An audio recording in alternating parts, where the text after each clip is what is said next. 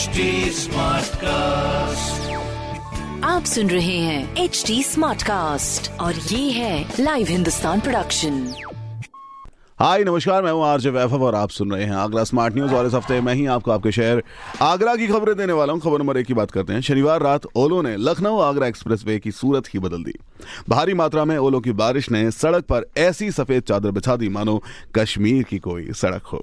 वहीं खबर नंबर दो की बात करें तो वीकेंड पर ताज महल में सैलानियों का हुजूम उमड़ पड़ा। जी हाँ, कोविड गाइडलाइंस को हवा में उड़ाते दिखे लोग। न मास्क, न सोशल डिस्टेंसिंग और ना ही कोई भी कोविड नियमों का पालन हुआ। वहीं स्वास्थ्य विभाग की पूछताछ में ये सामने आया कि जो भीड़ में गया वो संक्रमण ले आया। उसके बावजूद लोगों में सावधानी देखने को बिल्कुल नहीं मिल रही।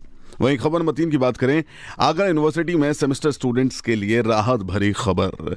अब एग्जाम फॉर्म भरने की लास्ट डेट ग्यारह जनवरी कर दी गई है। बीएड री एग्जाम देने वालों के लिए भी मौका है। पंद्रह जनवरी तक री एग्जाम के फॉर्म भरे जा सकेंगे। तो ये थी कुछ खबरें जो मैंने प्राप्त की हैं प्रदेश के नंबर वन अखबार हिंदुस्तान अखबार से।